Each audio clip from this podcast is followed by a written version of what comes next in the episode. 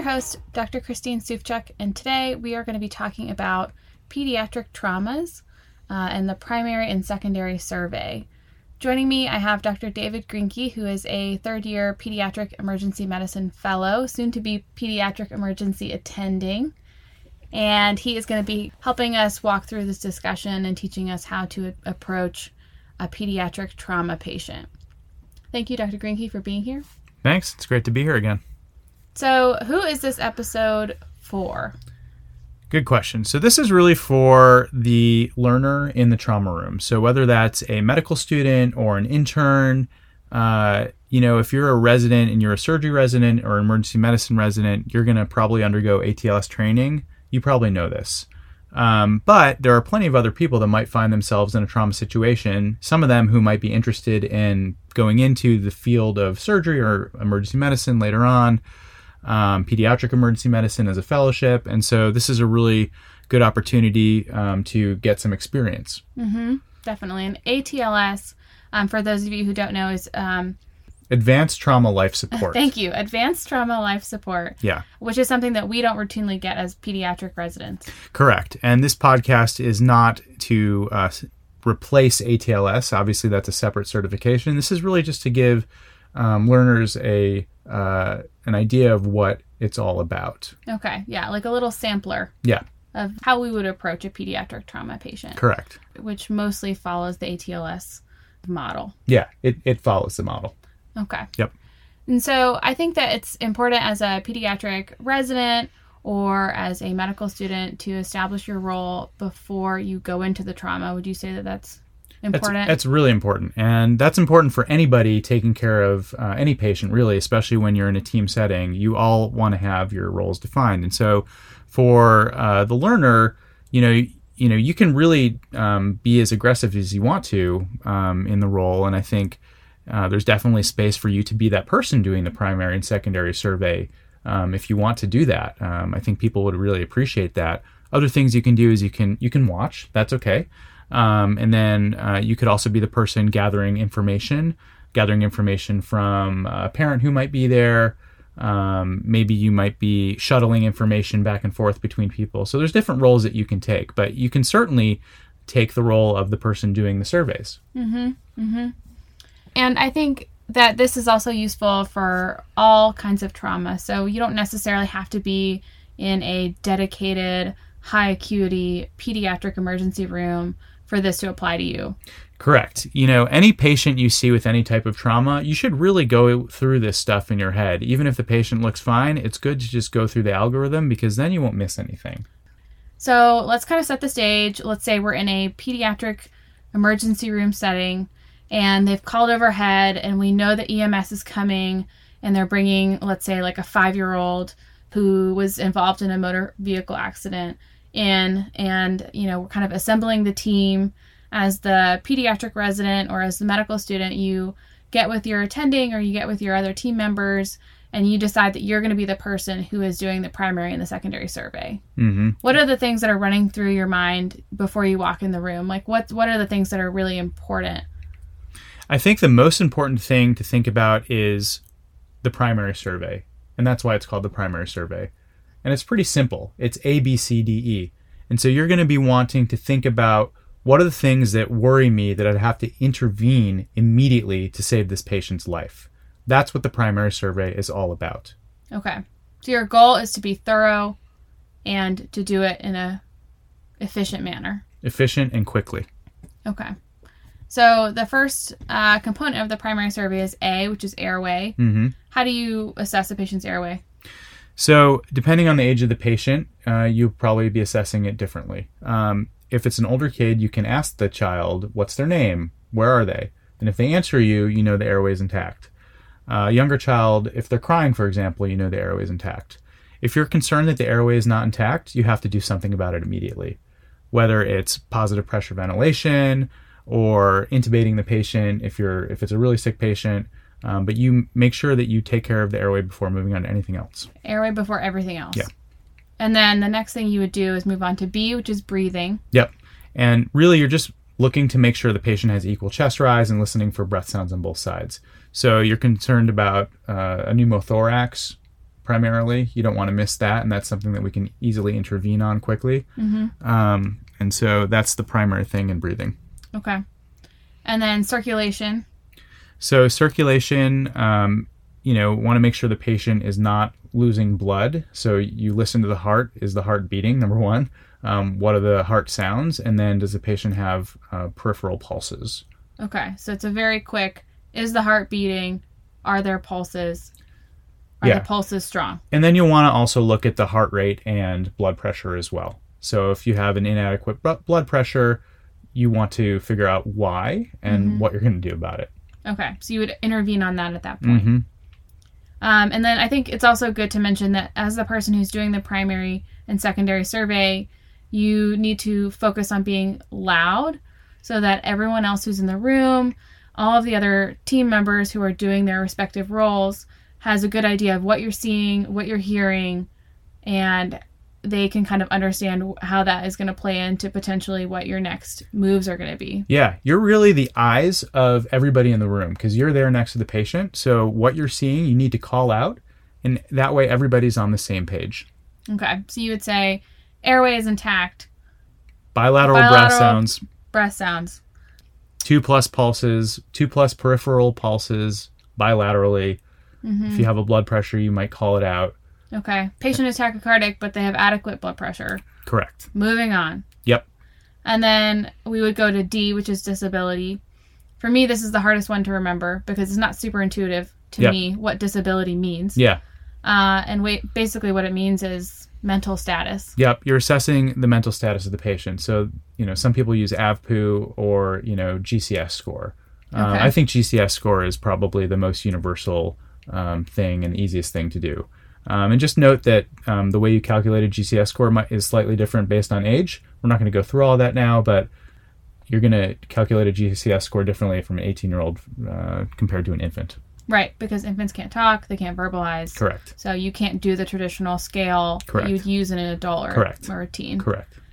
Yeah, I think that's definitely an important point. I also think it's an important point to know that your normal GCS for you or I or anyone is 15. Yep. Um, anyone who is in somewhat bad shape is maybe like a 13. And then anyone who needs to go immediately for acute intervention or who needs their airway addressed is less than 8. Eight, yeah. And so that's a good point. So obviously we're looking at the airway first, but sometimes you know we feel like the airway is patent, and then we kind of keep going, and then we get to the uh, to the GCS, and we figure out it's six. The GCS is six, we're concerned the patient is not or will not in the future, very soon future, protect their airway, and so you need to intubate the patient. Mm-hmm. And that could change, right? But these are trauma patients. So Yep. when you do A and then you move on B, C, and then you get to D, your airway status may have changed. So you would Yep. always want to go back and address that airway as number one. Correct. Always reassessing the patient, and the algorithm sort of allows you to do that. Okay. And then the other thing you're looking for in D is the pupils, you know, are they equal? You know, if they're not equal, is there something going on in the brain that you need to be concerned about? Um, you know, are they reactive, basically? Okay. E is our next component, which stands for exposure. And basically, this involves doing a full exam on the patient and assessing for anything acute that you need to intervene on. Yep. So you're looking head to toe at the patient really quickly. You're exposing the patient, so making sure you see essentially all the skin, making sure there's nothing uh, crazy that you have to address. You know, there's no blood spurting out from the arms or the legs. There's no huge uh, wound in the abdomen. You know, those types of things. We're not concerned about a little abrasion or even a deformity in the arm or anything like that. We're really concerned about stuff that we need to address right now that could potentially be life threatening. The other thing that we sometimes do in exposure is we palpate the pelvis. Yep. So palpate the pelvis, make sure the pelvis is stable because that's a place where you can lose a lot of blood quickly. Um, you always roll the patient. Um, so um, you know most of these patients are going to be in collars. Um, so you'll roll the pa- roll the patient. You'll palpate their their spine up and down. Make sure there's no tenderness, no step offs, um, no concern for spinal injury. Uh, at that point, you'll also look at the back of the head. You'll look down the back. You'll look at the butt. Um, you'll look at the back of the legs, and same thing, just um, taking that opportunity to uh, essentially make sure there's no injuries there. Um, and then uh, in the primary survey, we'll often get a che- chest X-ray, a pelvis film, um, and then sometimes we'll do a fast exam uh, if we're concerned for intra-abdominal injury to see if there's free fluid in the abdomen. Gotcha. So chest X-ray again, we're looking for acute things we could intervene on. Yep. Um, and then if we've intubated the patient, we're looking for tube placement as well. Um, tube placement, pneumothoraces, um, uh, you know, heart size, things like that. Okay. Um, other things that could pro- provide clues as to why this patient is a trauma. Yep. Uh, and then pelvis films again to look for pelvis fractures. Yeah. And then fast exam, just like you said, for for potential for abdominal fluid. Yep. Um, and if we're concerned about abdominal trauma, or if we have um, a trauma patient who we don't really have a great story on, oftentimes we get labs. Yeah. So often we'll get labs. Uh, trauma labs um, generally consist of getting a CBC. Uh, primarily, you're looking for the hemoglobin to make sure it's not falling. Um, you get a CMP. Um, probably the most important thing on that is the LFTs, which could be a sign of intra-abdominal or liver injury. Um, you're going to get a lipase that's going to tell you about pancreatic injury. Uh, sometimes you're going to get a PT PTT. Uh, if the if you're concerned about the patient, and you think they might need blood, you would get a type and screen or a type and cross, and um, yeah, those are the main the main labs. And then you, yeah, usually you get a urinalysis as well, looking for blood in the urine. Okay. If there's blood in the urine, that might tell you that there was maybe some pelvic trauma, trauma around the bladder. hmm So you're mostly looking for blood in the Yeah. in the urinalysis. Yeah, and then another quick thing about the fast is um, if you're doing an extended fast, you're going to look at the qu- uh, quickly at the heart, make sure there's no effusion, make sure the heart's beating appropriately, and then you'll look at the lungs and you're looking for lung sliding, which is a sign of normal uh, lung function. If there's a lack of lung lung sliding on the ultrasound, you'd be concerned for pneumothorax as well. Okay. Got it. So these are all things that you're kind of like boom, boom, boom, Yep. working through it. Is it going to kill the patient very soon? And then addressing Yeah. those things that you find. Yep, and all throughout the primary and secondary survey, you want to be systematic, but you want to be fast. Mm-hmm. So ideally, how long do you think it should take to get through a primary survey? Primary survey, if everything is okay, should probably take under a minute. Okay. So this is very rapid fire Yeah, examining. yeah. Okay. And then concurrently, as this is happening, you are only one person and your role is to do the primary survey. So your team members are doing things like establishing IV access. Yep. Um, ideally, we have great nurses uh, where at our institution, and they try for two large bore IVs, Yep. usually in either arm, but kind of depends on what the patient comes in with, what access they have, where their injuries are, Yep. all of that other stuff. Yep. They're ordering the X-rays for you. They're documenting your exam for you. Yep. So you should not have your pen and paper out. This is not the time. No, no. This You- is this should be a team effort, and everyone's working together, hopefully pretty seamlessly. Mm-hmm. And you're just really focusing on doing your primary survey and being loud and, and clear about what you're finding. Yep. Okay. So once the primary survey is complete and we kind of have our patient in a semi stable place where we've addressed the things that need immediate intervention, then then what? So then we're going to move on to the secondary survey, which is essentially a head to toe exam with a, a focus on pertinent positives and negatives for trauma patients. So we can just go through that real quickly. Okay. And this might not be exhaustive, but I'll try to hit most of the important points. Okay. So, So you start right back up at the top, yep, start at the top, head to toe. head to toe. Um, and remember, we've already hopefully taken a pretty good look at the back of the head and the back um, when we rolled the patient. So this is mostly focused on the front side of the patient. Um, so we're going to look at the head. You're going to feel the head. You're going to feel for bogginess. You're going to feel for any step offs. Um, look for any lacerations or abrasions. Same thing on the face. You're going to feel up and down the face, um, feeling for mid face stability, any potential fractures. Um, you're going to look in the ears, looking for blood in the ears, hemotympanum. Um, you're going to look in the nose, uh, make sure there's no septal hematoma. Uh, you're going to look in the mouth, make sure there's no injury to, no dental injuries that you're worried about, no injury to the oral pharynx. And look at the neck for any signs of trauma or crepitus. Kind of go down to the clavicles and shoulders. You're going to palpate for any uh, potential broken bones. Feel the chest wall. No crepitus there, hopefully. Uh, tenderness, uh, any wounds there, obviously. Hopefully, you've uh, noticed that earlier on. Move your way down to the abdomen, palpate it, um, look at it, make sure there's no signs of injury, no seatbelt sign. Uh, make sure it's nice and soft, not distended. And when you say seatbelt sign, Yep. What, does does that, that look mean? like?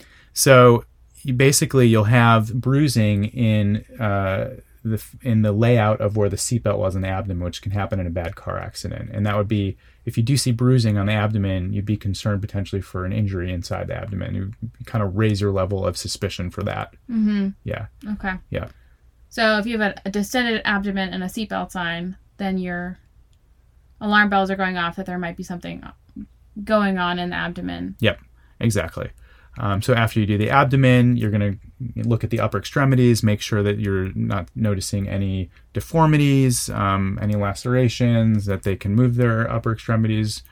Um, same thing, um, kind of going down. You're going to look at the GU area, uh, make sure that there's no blood at the meatus or in the vaginal vault. You're going to try to look at the perineum. Sometimes we do that in the primary survey, by the way.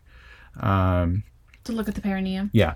When you're rolling when you're patient? rolling them, you can lift their leg up and look under and kind of make sure the perineum's intact. Don't- Okay. Yeah, you should not forget to do that. That's an important uh, component. Um, and then, you know, same thing with the lower extremities, kind of looking for any deformities, signs of injury, tenderness to palpation, etc. Um, and you're calling this all out along the way.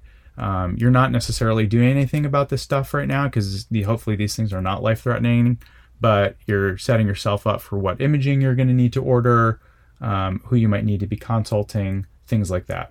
Okay. So you're kind of taking stock of all the injuries and all of the things that you have going on with your patient so that at the end of your secondary survey, you can address all of those things Exactly. in order of importance. Exactly. Okay. Exactly. Got it. I guess something that kind of happens along with your secondary survey is getting a better history from the caretaker. Yeah. How So do you approach that in a trauma setting? yeah. So it's a good point. Often when the patient is brought in, EMS is going to be able to give you some basic information. Um, but what's really helpful is if you can get more information from uh, somebody who is there or somebody who knows the patient. So you go through your sample history, which you might have heard of before. Um, it's just um, kind of going through. So S is uh, signs and symptoms. Um, what you know is the patient complaining of anything? Is there you know anything obvious that you're noticing about the patient? Um, any allergies that the patient might have? Is the patient on any medications or have they received any medications?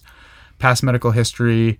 Uh, last meal that's important in the in case the patient's going to go to the OR or you need to sedate them for a procedure, and then events leading up to the presentation. So like what happened? Why are they here? So these are just like the big ticket items in your history.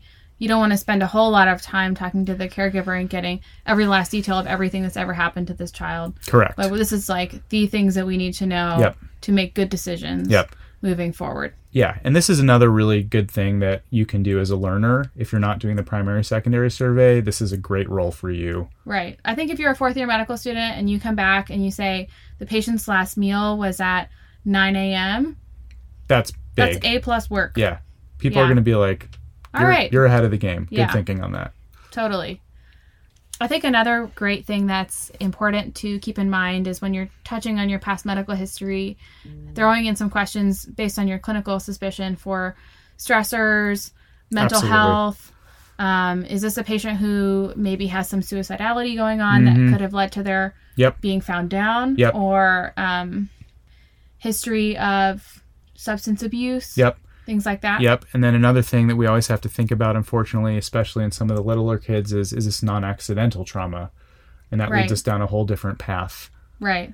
So using your knowledge on pediatric development um, and applying that to the story that you're getting from your caregiver Mm-hmm. Mm-hmm. uh, and making sure that it makes sense. Yep. Exactly. Exactly. So those are the, the main things that we would do in our secondary survey Yep. And in our, our sample history taking. Yep. So once you've done your primary survey and your secondary survey, then what? So then you're really putting into action the plan that you're developing or de- have developed. So, um, based on your findings in the secondary survey, what uh, imaging do you need? Who do you need to consult? Uh, there are broken bones. You're going to call orthopedics. Are you concerned about something in the brain? Are you going to get a CT and then call neurosurgery? And then where's the patient going? Can the patient go home potentially, or does this patient need to go to the PICU? If so, you're going to want to be calling the PICU, letting them know, um, talking to the surgeon sometimes, and often the surgeons are down there with you. Um, and so, Following up on your labs, yep, following up on your radiology. Yep, yep. And then, you know, let's say, so if this is a sick patient that needs to go in the hospital, that's one thing. If this is a patient that you think can go home, um, and you, you know everything sort of comes back normal, um, you're going to want to PO challenge the patient, number one, and then ambulate the patient too. Um, so if the patient is pretty well appearing, normal labs, imaging is reassuring, and they do those two things, probably safe to send them home. Okay. And are you how how long do you watch them after you PO challenge them? PO challenge, by the way, is you give the patient like a juice. Yeah. Or you give them something by mouth. Yeah. PO, and then you watch them. Yeah.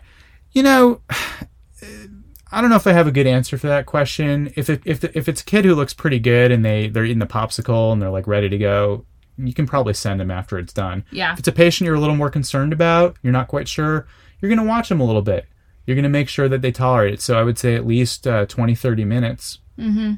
One thing that's kind of important to know that that may not be immediately obvious is that our pediatric traumas are not all people who got into motor vehicle accidents or you know what we classically think of in our you know sort of in the in the movie sense of the word traumas. It could be someone who was found down. Yep. It could be someone who was altered mental status at home and then Has brought in by a caregiver. Yep.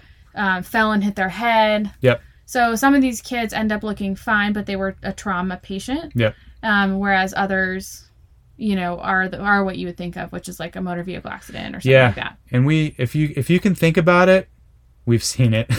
Yeah. it's it's quite remarkable. Uh, we see a very wide range of stuff, um, including unfortunately stabbings, gunshot wounds. See a lot of ATV accidents, car accidents, golf cart accidents. golf cart accidents, kids falling off of all sorts of stuff, kids Lethargic infants. lethargic infants, um, uh, kids jumping off of trampolines, like really anything you can think of, it's happened. Yeah. So, for example, if you had a kid who jumped off a trampoline, came in, primary survey, secondary survey, labs, films, all that stuff, you can imagine how that kid could go home even though they were a trauma patient. Yeah, Yeah, and I think it's important to note to note that some of these kind of lower acuity trauma patients, they might not need all, they might not need labs at all. Right. They might not need any any imaging. Certainly, on the more acute patients, you're going to get all that stuff, but um, it's not a it's not a trigger for all the patients. You know, it really depends on the particular presentation of the patient. Mm-hmm. Mm-hmm. Nice. Well, I think um, this is definitely super helpful, and I think that a lot of residents can use this when they're going into the pediatric ER setting to kind of establish their role and then really get kind of on the front lines of the trauma and learn something. Yeah. Yeah, it's a really great opportunity to kind of get your hands dirty because um, in the ED we always um, need extra help and are appreciative of it, um, and it's a great way to to get experience. Yeah, definitely. Well, thank you so much for joining us this week. Yeah, it's great. I think this is a great episode, and we hope to have you back. Sounds good. See you soon. All right. Thanks.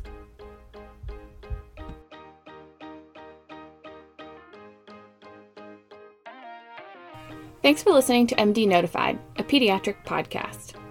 References to the information sourced in this episode can be found in the Quick Notes outline, which is available on mdnotified.com. The contributors to MD Notified have no financial disclosures or conflicts of interest. The views, information, or opinions expressed are solely those of the individuals in today's episode and do not represent any other organizations or its employees. The primary purpose of this podcast is to inform and educate. This podcast does not constitute medical or professional advice or services. If you are a member of the general public and have questions, please make an appointment with your local board certified pediatrician.